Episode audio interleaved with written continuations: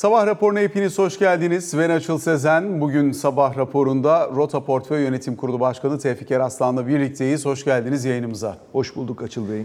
Şimdi geçtiğimiz haftadan bu haftaya önemli başlıklar var devredilen. Ee, bunlardan bir tanesi elbette para politikası kurulu kararı, faizin artışı önemli unsurlardan bir tanesi. Bunun etkilerini bir miktar birlikte değerlendirmeye çalışırız. Diğer taraftan yine geçtiğimiz hafta Amerika Birleşik Devletleri'nde Hazine ve Maliye Bakanı Mehmet Şimşek'in yatırımcılarla yaptığı toplantı, özellikle Goldman Sachs'taki toplantı buradan çıktılar da ön plana çıkıyor. Ayrıca e, Cumhurbaşkanı'nın da Birleşmiş Milletler Genel Kurulu toplantıları çerçevesindeki temasları, Amerikan siyasetinin Türkiye'ye bakışı, jeopolitik ortamın Türkiye'ye getirileri de üzerine konuşabileceğimiz konulardan bir diğerini oluşturuyor. Yurt dışına dönüp baktığımız zamansa aslına bakacak olursak genel anlamıyla e, biraz daha bono tahvil piyasası üzerinde tablonun nereye evrileceğine dönük bakış açısının belirleyici olduğunu söyleyebiliriz. 4.46'larda Amerikan 10 yıllık tahvil faizi ve böyle baktığımız zaman son dönemin en kuvvetli seviyesine kadar gelmiş durumdayız. 2 yıllıklar yine 5-10'ların üzerine 5-11'ler civarında şu anda.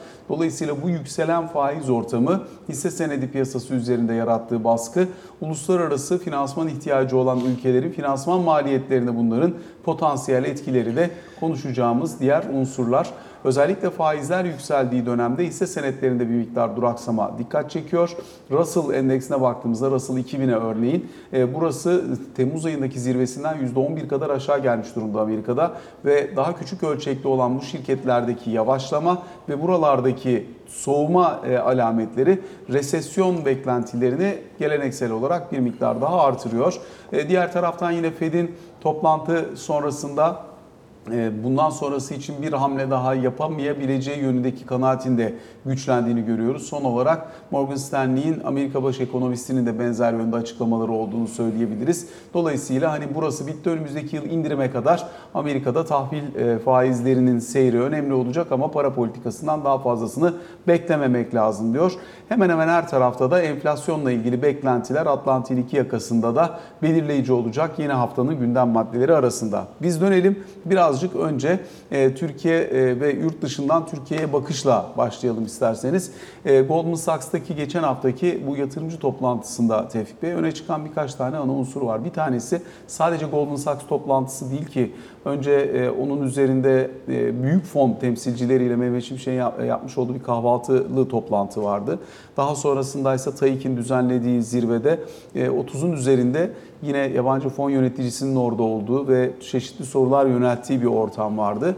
Dolayısıyla burada verilen mesajlar aslında bizim içeride duyduklarımızdan çok farklı değil. Enflasyon vurgusunun ön planda olduğu, Türkiye'nin sorunlarının farkında olduğu, bunların çözümü konusundaysa hamle yapma e, aşamasında hiçbir sıkıntının olmadığı, siyasi kararlılığın burada çok belirleyici olduğu gibi mesajlar vardı. Mehmet Şimşek'in yatırımcılara verdiği uzunca bir süredir e, Amerika'da Türkiye'ye ilginin bu sadece Goldman Sachs'taki yatırımcı toplantısı için değil ama aynı zamanda siyaseten de ilginin çok arttığını hiç görmemiştik.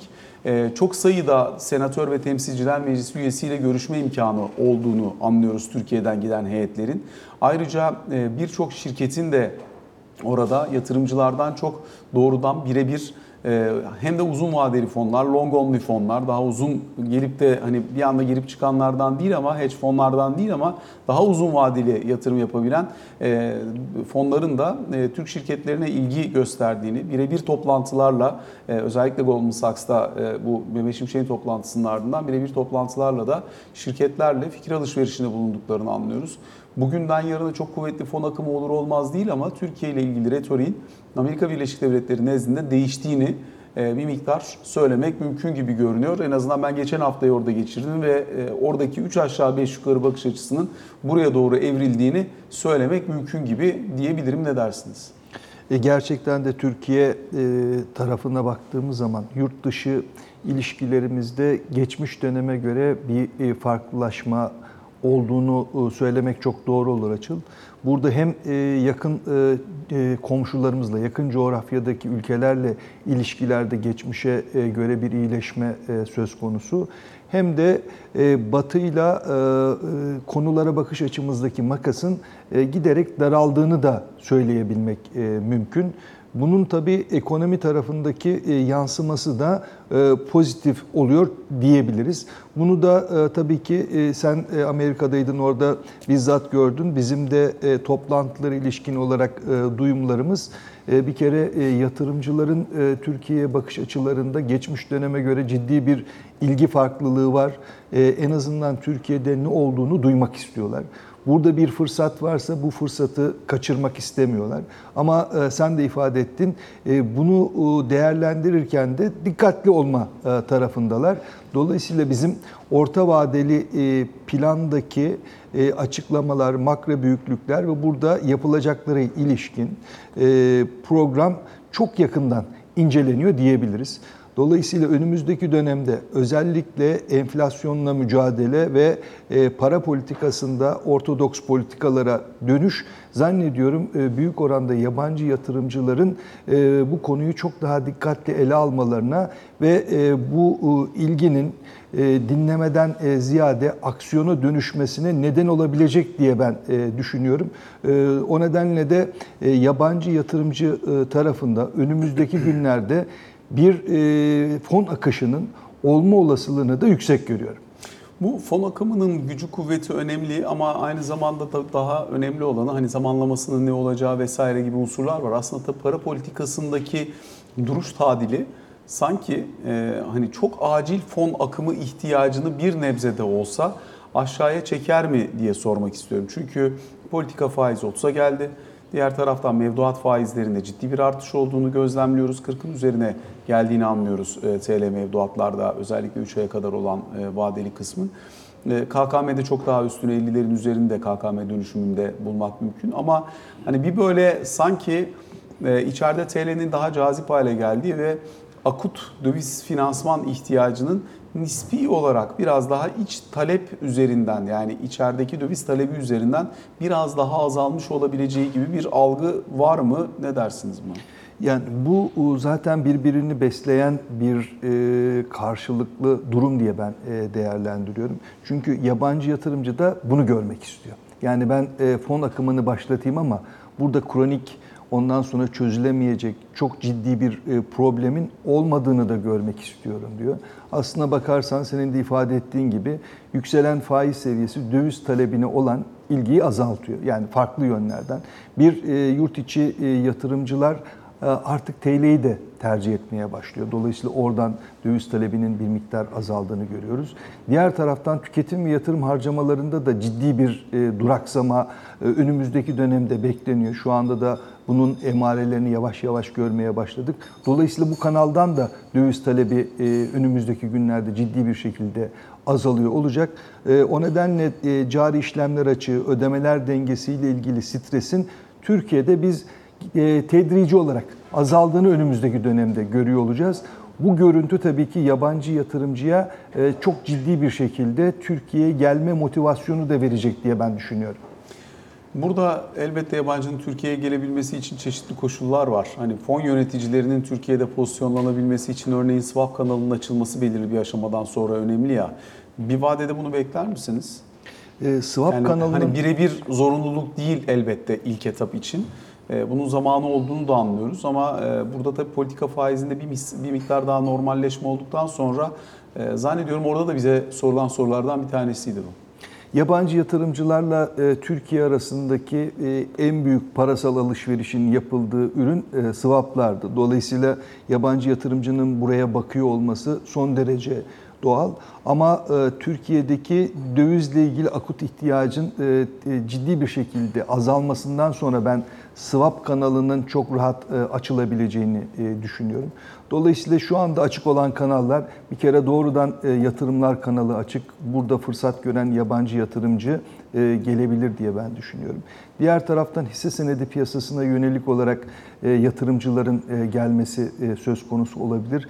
E, Geçtiğimiz halka arzda bunun e, bir iki tane e, çok uzun e, long onlu ifade ettiğimiz fonların gelmesi ile örneğini de e, görmüştük. Diğer taraftan faiz seviyesi makul bir yere geldiği takdirde enflasyonla kıyaslandığı e, zaman bu sefer dipslere e, ya da faiz piyasasına yabancı yatırımcının e, gelmesini e, bekliyor oluruz. Ondan sonra da swap piyasasının açıldığını görüyor olacağız. Tabii bu arada da bankacılık sistemi üzerindeki menkul kıymet e, tesisi, yurt dışı işlemlere yönelik olarak getirilen bir takım kısıtların da bu süreç içerisinde kaldırıldığı e, durumda bu akışkanlık son derece hızlanacaktır diye düşünüyorum açıl. Şimdi mesela Londra ile yapılan swap işlemlerinde haftalık swap e, faizine baktığımızda kabaca 30'lar civarında şekillendiğini yani para- politika faizi civarında şekillendiğini söylemek mümkün gibi görünüyor. Bu arada TL oynaklığı da önemli faktörlerden bir tanesi. İşte CDS 380'ler civarında aylık opsiyon oynaklıkları %14'ler civarında kabaca ettim hani bakacak olursak. Bu maliyetlerin üzerinden hani nispi olarak yavaşlamıştı. Yani biz buralarda daha önce aylık opsiyon oynaklıklarında 8'leri 9'ları gördüğümüz dönemlerde oldu. Ama bir miktar daha pozisyonlanmak isteyen için daha uygun bir iklim oluşuyor demek mümkün müdür? Ne dersiniz? E, Öyle olduğunu düşünüyorum. Mesela geçtiğimiz günlerde bazı bankalarımızın e, Eurobond ihraçları vardı. Bu ihraçlara da fena olmayan e, bir ilgi söz konusu oldu. Tabii ki geçtiğimiz dönemdeki faiz seviyelerinden e, bahsedemiyoruz. Bunun sebebi de e, Amerika Birleşik Devletleri'ndeki Fed'in e, faiz oranı. Yani orası 5.25-5.50 aralığındayken Türkiye'nin CDS'ini de koyduğumuz zaman bir e, Türk kurumunun yurt dışında borçlanmaya gittiği zaman 5 yıl civarında bir vadede karşısına çıkacak faiz 9-9,5 e, aralığında oluyor. Bu e, matematikle de e, işin aslında yabancı yatırımcıların buraya para verme konusunda istekli olduklarını da gözlemliyoruz. Dolar Türk Lirası tarafındaki oynaklığın düşük olması tabii ki güven veren unsurlardan bir tanesi. Swap'la ilgili hani söylenecek şeylerden bir tanesi aslında swap mekanizması şöyle geçmişte çok büyük montanlı olarak çalışıyordu. Türk bankaları ellerindeki döviz fazlasını Londra bankalarına teminat olarak koyar. Onlardan da uzun vadeli e, e, biraz da e, uygun maliyetli şey temin edebilirlerdi. Türk lirası temin edebilirlerdi. Dolayısıyla şu anda o temin işi Merkez Bankası üzerinden yürüyor. O nedenle de ben çok acil bir şekilde o tarafın açılacağını düşünmüyorum. Peki yine tabii bizim açımızdan önemli konulardan bir tanesi özellikle bu yakın komşularla ticaretin artması meselesi bu üretim açısından da önemli. Yani bizim sadece ilişkilerimizin bölge ülkeleriyle iyileşmesinden bahsetmiyorum. İşte Mısır'la, İsrail'le, Körfez ülkeleriyle, Birleşik Arap Emirlikleri ile yapılan anlaşmalar vesaire bunların hepsi çok önemli olmakla birlikte aynı zamanda e, üretim ve tedarik merkezi olarak Türkiye'ye olan ilginin de son dönemde arttığını, özellikle bu neighborhood shoring denilen yabancıların biraz daha kendilerini güvende hissettikleri ve güvenilir ortak olarak gördükleri yerlerden ürün ve mal tedariğini bundan sonraki dönemde almayı tercih etmesi aşamasında Türkiye'nin bir Avrupa Birliği'ne olan ihracatı açısından bunun nasıl değerlendirilebileceğini, İkincisi işte Amerika ile bir 100 milyar dolarlık ticaret e, hedefi var.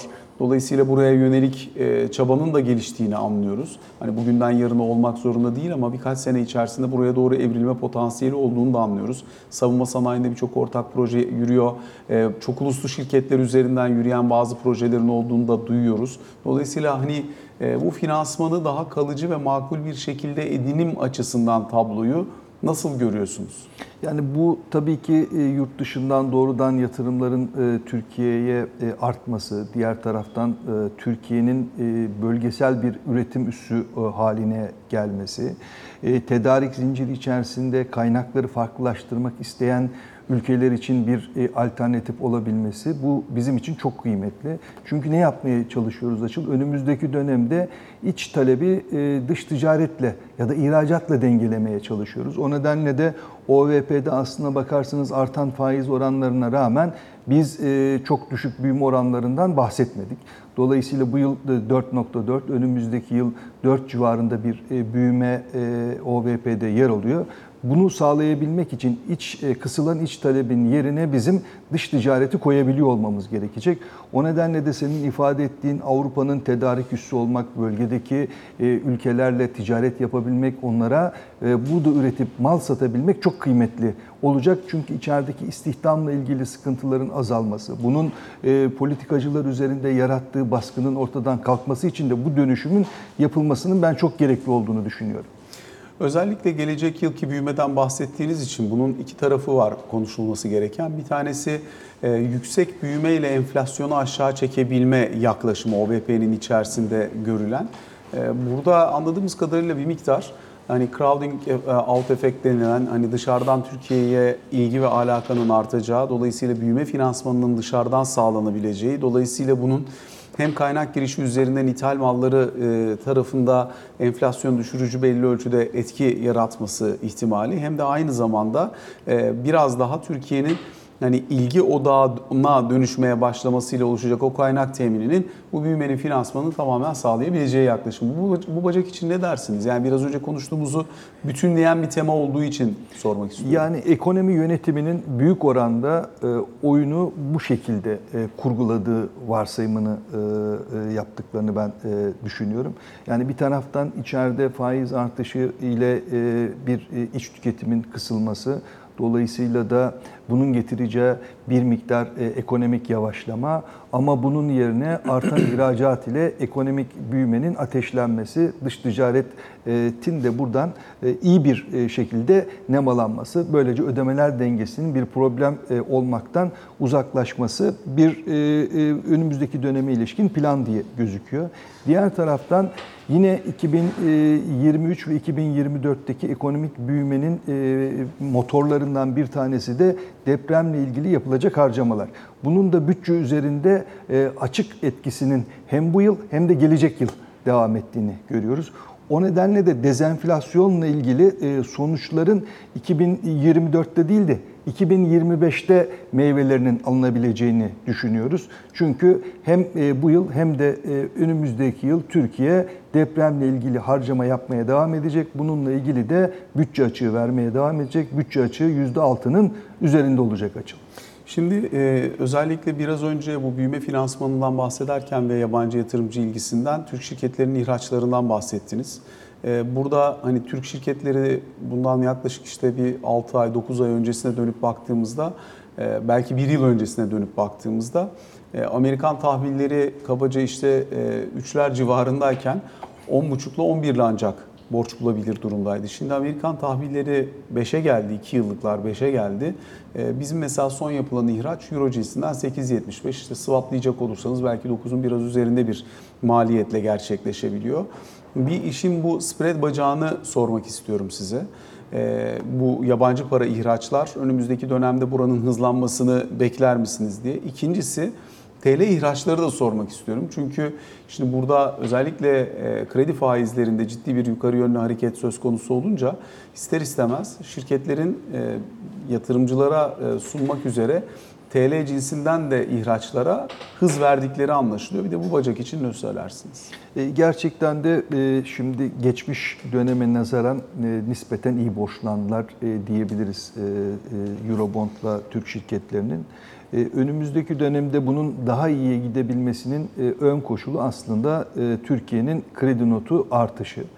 Bununla ilgili de ilk e, işaret fişeğini, emareleri de Fitch'ten gördük. O en azından görünüm tarafında durağına yükseltmek suretiyle Türkiye'yi cesaretlendirdi diye ben görüyorum. Eğer biz orta vadeli plandaki yapılması vaat edilen e, konularda adım atmaya devam edersek e, zannediyorum her üç e, kredi derecelendirme kurumundan da biz önümüzdeki dönemde pozitif işaretler alırız. Bu da Türk şirketlerinin yurt dışı borçlanmalar konusunda elini çok rahatlatır. Daha uygun maliyetlerle borçlanmalarına imkan tanır. TL ihraçlara geçmeden bir antr parantez bu hafta S&P'nin Standard Poor's'un da Türkiye değerlendirmesi olmasını bekliyoruz. Dolayısıyla bu taraftan bir değişiklik beklentiniz var mı görünüm? Yani bura, buralarda da görünümle ilgili e, bir olumlu adımlar atılabilir diye ben e, düşünüyorum. E, TL e, tarafına e, gelince şu anda Türkiye'de TL faizler e, kısmında Merkez Bankası verilerine göre ortalama faizler 42 e, civarına e, gelmiş durumda. E, dolayısıyla e, burada faizler önümüzdeki dönemde de yükselmeye devam edecek. Çünkü bu 42'nin üstüne bir de Merkez Bankası'nın faiz artışı e, geldi. O nedenle e, bankaların fırsat buldukça dönüp e, iç piyasaya yönelik olarak TL bono ihraç etmeleri, buradan kaynak temin etmeleri de çok akıllıca görünüyor. Diğer taraftan bireysel yatırımcılar için de mevduatı alternatif olacak. Belki mevduatın biraz daha üzerindeki e, bu e, borçlanma araçları da onlar için de e, çok cazip diye gözüküyor. Dolayısıyla karşılıklı olarak herkesi motive eden bir e, piyasa oluştu. Burada da e, rakamlar her geçen gün ihraç rakamları her geçen gün yukarıya doğru gidiyor. Bunun da ben çok sağlıklı olduğunu düşünüyorum. Çünkü sadece bankacılık sistemi üzerinden ve e, kredi mekanizmasıyla e, fonlama şirketleri de yoran bir tarafı vardı. Ama alışkanlıklar nedeniyle biz bir türlü özel sektör borçlanma araçları tarafına gidememiştik.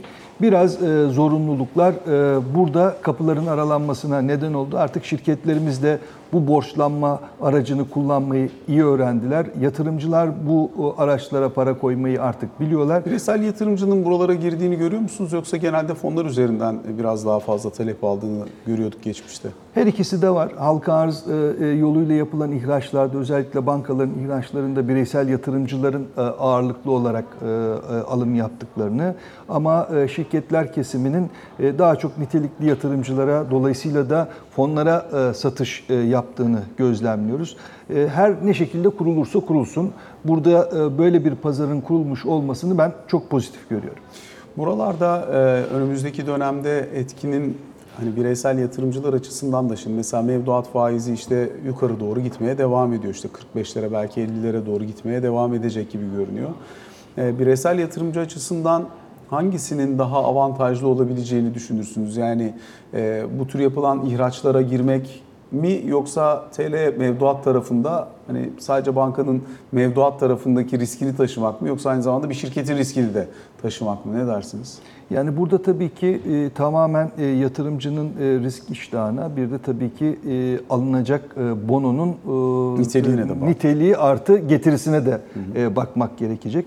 Dolayısıyla ilave bir e, bankaya göre e, kredi riski alınması söz konusu. Dolayısıyla bu e, riskin alınmasını cesaretlendirecek kadar iyi bir getiri söz konusuysa o zaman neden e, bu tip e, borçlanma araçlarına ilgi olmasın e, diye e, söylüyor olabiliriz. Şu anki faiz düzleminde sizin için cazip görünür dediğiniz yer kaçtır mesela bir şirket tahvilinde? Şirketten şirkete değişir elbette ama riski nispeten düşük. Büyük şirketlerden TL cinsinden ihraç görüyorsanız örneğin.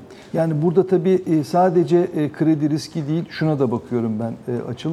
Önümüzdeki dönem bir faiz arttırım periyodu mu yoksa faizlerin indirileceği bir periyot mu ya da faizlerin yatay gideceği bir periyot mu? Bir taraftan işte fon aldığınız zaman neredeyse T artı 1'de yani ertesi gün paranızı alabilme imkanınız var. Para piyasası fonu aldığınız zaman her gün nakde dönebiliyorsunuz. Mevduata geçtiğiniz zaman 31-32 günden bahsediyoruz.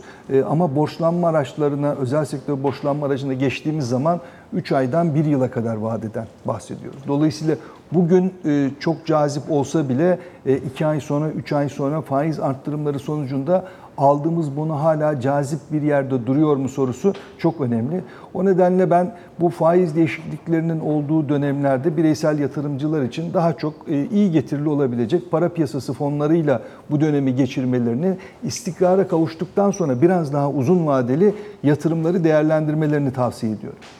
Özellikle bir de finansman bacağı için yine halka arzlar tabii son dönemde en önemli alanlardan bir tanesi oldu. Ee, Çok sayıda şirketin geldiğini, çok sayıda şirketin de gelmeye devam ettiğini gözlemliyoruz. Ee, Bu şirketlerin gelmesi iyi, yani e, seçeneğin artması yatırımcı açısından iyi. Ama şirketlerin bir nitelikleri, iki boyutları, ebatları, üç buralarda doğru raporlama ve yatırımcı ilişkileri sürecini yönetebilme yetkinlikleri. Bu açıdan nasıl görüyorsunuz ortamı? Yani halka açık şirket sayısı diyelim ki 600'e geliyor. Dolayısıyla aslında Türkiye'de hemen hemen her bir şirkette, halka açık her bir şirkette e, yatırımcı ilişkilerini bir hakkın yapabilecek sayıda bir insan kaynağına ihtiyaç var. Birincisi bu ölçekte ve deneyimde bir insan kaynağı var mı? İkincisi varsa eğer, çünkü şu anda çok net olarak görüyoruz ki bir aracı kurumlar sürekli bu insan kaynağına talip, iki şirketler bu insan kaynağına talip. E, Dolayısıyla yetişmiş personel e, performansımız ve potansiyelimiz e, bu talebi karşılamaya ya da bu kurumsallaşmayı kalıcılaştırmaya yeter mi? Yani buna tabii şu tarafından da başlamak mümkün. Çok ciddi bir kaynağı e, halka arzlarla, halka açılmayla e, aslında şirketler e, elde edebilir hale geldiler. Bu da onların geleceğe dönük olarak e, birçok e, projesini bu kaynakla finanse edebilme imkanı sağlıyor. E, bu büyük kaynağa erişimin bir kere şirketler tarafında da senin de ifade ettiğin gibi bu kaynağı veren insanlara yönelik olarak vecibelerin yerine getirilebilmesi için iyi bir yatırımcı ilişkileri departmanı kurulması, şirketle ilgili e, projeksiyonların, finansalların e, ve e, corporate governance dediğimiz kurumsal yönetişim ilkelerinin e, anlatılmasına yönelik olarak düzgün bir şekilde planlanması, buna yönelik insan kaynağının orada oluşturulması için de harcanması gerekiyor. Belki hani bu vesileyle ve bu program aracılığıyla e, SPK'da ya da seslenmiş olalım. Burada sadece şirketlerin e, halka açılması ile ilgili e, diğer kriterlerin hepsini zaten SPK sağlıyor ama bir taraftan da yatırımcı ilişkilerine yönelik olarak e, da e, o şirketin yeteri kadar hazır olup, hazır olup olmadığı, buna yönelik olarak organizasyonun bulunup bulunmadığına da bakılması e, önümüzdeki dönemde buradaki e, açığa çıkabilecek sorunların e, ortaya e, ortadan kaldırılması adına da e, ciddi bir hamle Yani olur. çünkü şu oluyor anladığımız kadarıyla ya finansman departmanından ya muhasebe bölümünden birinin ismini yetkili kişi olarak vermek suretiyle yatırımcı ilişkilerimizden de işte bu arkadaşımız ilgileniyor diyerek yani piyasa akışını, fon akımını, yükümlülükleri, o yükümlülüklerin gereklerini hakikaten şimdi mesela siz herhangi bir şirket olarak kendi adınıza gelecekte kendi işinizle ilgili bir projeksiyon yapacaksanız baz alacağınız bir ekonomik temel olmalı, bir sektörel temel olmalı. Bununla ilgili raporlamayı yatırımcı ilişkileri departmanınız bir sunuma dönüştürmeli ve geleceğe dönük projeksiyon ya da yönlendirici bir rehberlik olarak yatırımcıya sunabilmeli çeyreklik olarak. Bunun düzenli olarak yapılabilmesi lazım. Ben yeni gelenlerin bir bölümünde bunun olmadığını biliyorum en azından. Onu söyleyebilirim. Açıl e, orası öyle ama şunu da hiç e, unutmamak lazım. Türkiye uzun süre e, bankacılık dominant bir şekilde finans sektörünü dizayn etti. Bu dönem boyunca da aracı kurumlar, portföy yönetim şirketleri, yatırım bankaları çok bu yöndeki insan kaynağını zenginleştirebilme imkanı da olmadı. Son 3 yılda burada çok ciddi bir hızlanma var. E, öyle olunca da acil e, bir şekilde insan kaynağının arttırılma ihtiyacı e, oluştu. Zannediyorum önümüzdeki dönemde bu problemi çözebiliyor olacağız ama e, 10 yıl önce e, yetiştirmeye başlamamız gereken insanları yetiştirmemenin şu anda bir takım sancılarını e, çekiyoruz. Bunun için e, bütün şirketlerin zamana ihtiyacının olduğunu da düşünüyorum. Çok teşekkür ediyoruz Tevfik Eraslan bu sabah bizlerle birlikte olduğunuz ve sorularımızı yanıtladığınız için. Kısa bir aramız var. Sonrasında Ali Can Türkoğlu ile ikinci bölümde karşınızda olacağız.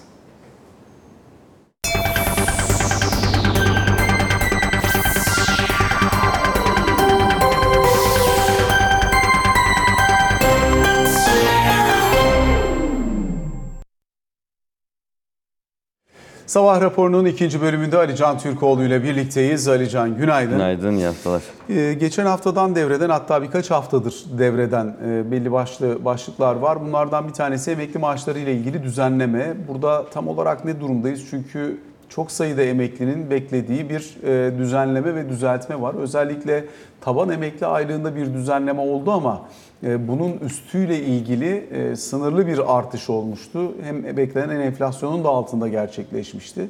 Dolayısıyla şimdi yıl sonu zammı konusunda beklentilerin emekliler cephesinde oldukça yükseldiğini anlıyoruz ama yapılmakta olan çalışma ne içeriyor? Şimdi e, henüz çalışma tamamlanmadığı için net bilgi verilmedi ama bir kere düşük alanları destekleyici or- mahiyette bir çalışma yapıldı. Kesin ki Cevdet Yılmaz da, e, Cumhurbaşkanı Yardımcısı da e, hafta sonu açıklamasında buna değinmiş durumda. Yani yeni yapılan ve şu anda devam eden çalışma bir kere dengeleyici bir çalışma olarak adlandırılıyor hükümet tarafından. Yıl sonuna kadar tamamlanması öngörülüyor ve düşük alanları da destekleyici e, bir çalışma olacağı da resmen söyleniyor. Şimdi nasıl bir oranı kapsar? e, ne gibi bir zam oranı verilir emeklere şu an itibariyle bunu öngöremiyoruz ama en azından çalışmanın yıl sonuna kadar tamamlanacağını ve hatta bir ihtimal belki içeride yapılan çalışmanın e, kabine toplantısında bu hafta içerisinde konuşulabileceği yönünde de ihtimaller var. en azından oran ihtimallerinin konuşulabilmesi yönünde bir beklenti var diyeyim. Ee, ama dediğim gibi yıl sonuna kadar tamamlanacağı garantisini bizzat tekrar Cevdet Yılmaz söylemiş durumda. Şimdi Zaten enflasyon farkı ile kapanacak olan bir bölüm var. Bir Bunun bölüm üzerine var. ne gelecek? Ona İşte o da-. Çünkü 2 ay 9-9 enflasyon geldi zaten. İşte o da mesela o dengeleyici mahiyetin ne, ne kadar olacağıyla ilgili. Yani düşük alanların ne kadar yukarıyla e, dengeleneceği, yüksek alanların ne kadar aşağıya göre az oranda alacağıyla ilgili bir çalışma yürütülüyor anladığım kadarıyla. Şimdi memurlara ilişkin de bir çalışma yürütülüyor bu arada. Yani onda da Vedat Işıkhan'ın açıklamaları vardı.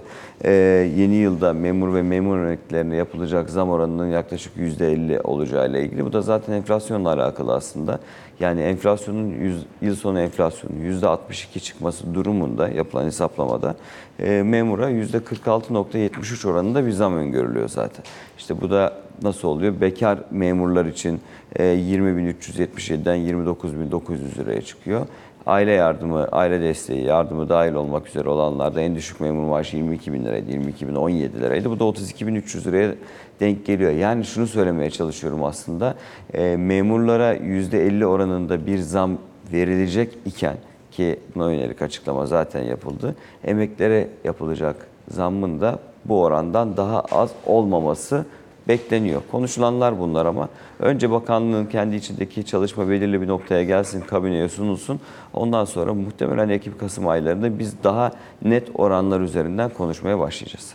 Peki uluslararası ilişkiler cephesinde yaşananlara da bir bakalım istersen. Erdoğan'ın e, Nahçıvan'daki e, temasları ve oradan çıktılar var. Özellikle Azerbaycan'da son dönemde olup bitenlerle birlikte o bölge başka bir hüviyete kavuştu gibi görünüyor. Doğru. Ee, Özellikle zaten bu dönemde Nahçıvan ziyaretinin bugün gerçekleşecek olması da tüm dünya kamuoyuna verilen net bir mesaj olarak da algılanıyor. Yani e, Karabağ'daki sürece ilişkin e, görüşmeler devam ederken işte 24 saatlik o operasyon tamamlanmışken e, Erdoğan'ın Aliyev'le Nahçıvan'da görüşecek olması tabii birçok başlık var karşılıklı konuşulacak ama e, Azerbaycan'ın yani Türkiye'nin Azerbaycan'ın bu mücadelesinde sonuna kadar arkasında olacağını gösteriyor.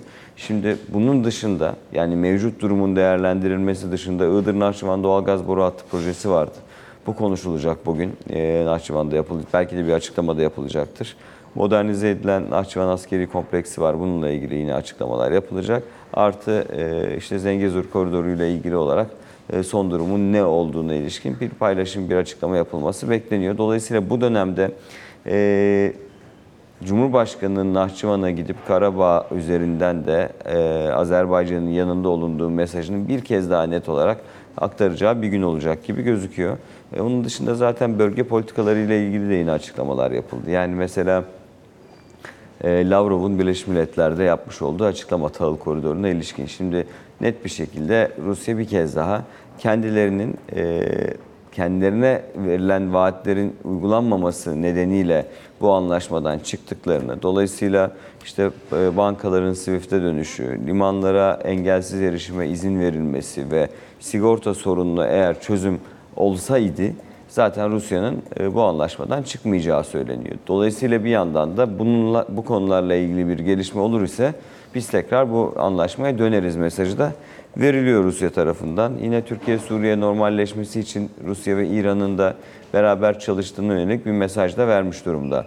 E, Lavrov Birleşmiş Milletler'den yapmış olduğu açıklamada. E, yine dış politikadaki gelişmelerde benim en çok e, önem verdiğim başlıklardan birisi ki çok da konuştuk. Yani Türkiye'nin normalleşme çabaları, girişimleri kapsamında işte hem İsrail'le hem Yunanistan'la toplantılar yapıldı. Cumhurbaşkanı da Netanyahu ve Mitsotakis'le görüşmesi olduğunu biliyoruz. Şimdi 7, 7'sinde 7, 7 Aralık'ta Selanik'te yapılacak bir toplantı olacak işte e, yüksek düzeyli işbirliği konsey toplantısı. Şimdi hafta sonu bununla ilgili bir takım açıklamalar gördüm. Yunanistan Göç ve İltica Bakanı'nın ağzından yapılan açıklamalar var. Bir, birisi e, bu görüşmelerde Türkiye ile Yunanistan arasında düzensiz göçle ilgili bir anlaşma imzalanabileceği yönünde kendisinin beklentileri. Hem beklentileri, duyumları hem de bu konuyla ilgili paylaşımları Avrupa Birliği yetkilileriyle de yaptığını söylüyor e, Yunan Bakan. Bu kapsamda e, Türkiye'nin bu sürece kadar olan dönemde yani aralığa kadar olan dönemde Avrupa Birliği ile Türkiye arasında hem Türkiye'nin AB fonlarından daha fazla faydalanması hem de vize kolaylığı konusunda, vize serbestisi demiyorum ama vize kolaylığı konusunda yeni adımların atılabileceği konuşuluyor. Çünkü şu anda yine gördüğümüz kadarıyla göç konusu, düzensiz göç konusu özellikle Avrupa başkentlerinin en çekindiği ve e, en fazla karşı adım atılması gereken konu olarak gördükleri başlık. Bu kapsamda da yine Türkiye'nin kapısı çalınacakmış gibi gözüküyor. Nasıl bir anlaşma olur? Anlaşma olur mu, olmaz mı? Anlaşma karşında Türkiye ne gibi e, yeni edinimler elde edebilir? Neler e, Türkiye'ye gelebilir? Bunları göreceğiz ama böyle bir gündem maddesinin olduğunu söylemek lazım Türkiye'nin dış politika gündemiyle ilgili olarak. Alican çok teşekkür ediyoruz teşekkür sana. ederim. Aktardığım bu notlarla birlikte sabah raporuna bugün için son noktayı koymuş oluyoruz. Hoşçakalın.